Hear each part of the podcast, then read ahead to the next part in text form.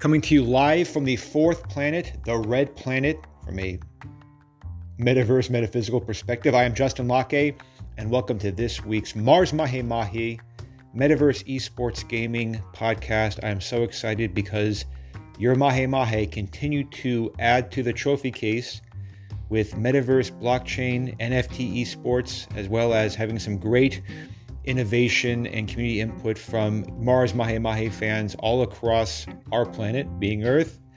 First off, let's go to the most recent Metaverse tournament on January 17th, 2022. Your Mars Mahi-Mahi took the bronze medal in esports soccer. Mars was Group B champions. It was a Mahi-Mahi 3, the Islanders nothing. In the second game of group play, the Mars Mahi-Mahi 5, the Black Rabbits 2 and the Mars Mahi-Mahi took out the Platypus 3 to 2 in overtime to claim Group B. Then it was on to the knockout round in some very tough competition. In the round of 16, it was the Mars Mahi-Mahi 5, the Cannons 4 in double overtime. Mars had the equalizer with two seconds left to bring it into OT and then survived a huge scare to advance to the quarterfinals. In the quarterfinals, it was the Mars Mahi-Mahi 5, the Fire 3. It was overtime again in semifinals, and hats off to the Saints. It was a super tight affair. But in the semifinals, it was the Saints 5, your Mars Mahi-Mahi 4 in overtime. But in the bronze medal match, Mars closed the deal for another trophy. Mars took the bronze by beating the Eagles 5 to 1 all time as a the, not just a the official metaverse esports gaming team of the Red Planet, the fourth planet from the sun.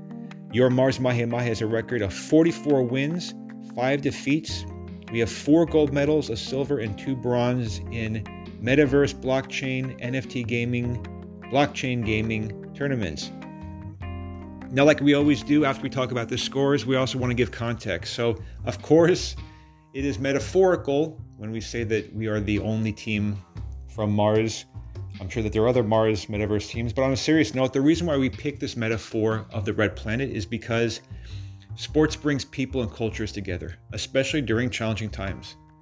And as a pandemic continues to be disruptive all around the world, sometimes having a sports team where you're not locked into a city, a province, a continent, but it's something that's unifying, it really is the heart of Web3. It is the the democrative technology that blockchain gives. It is the excitement of the metaverse where you don't just have the gaming, but you have the big data, the cryptocurrency, the co innovation, the ability to print physical trading cards like our 100 Mars Mahi-Mahi trading cards, which already sold out. We have 100 more in Chinese in honor of the Lunar New Year coming up on February 1st because of the great international support.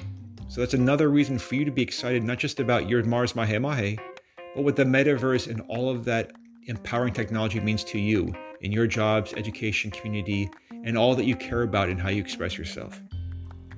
So thanks for your great support of your official Red Planet, Fourth Planet, Metaverse Esports Gaming team, the Mars Mahi-Mahi. Tune in next week. We have another tournament coming, and we're going to keep on winning as long as we can. And who knows, by the end of this decade, maybe you are listening to this and you will be an astronaut, an engineer, an artist, poet, humanitarian, playing our first ever physical match on the Red Planet. Until then, it's Metaverse. It's all we got, and we're going to make it count.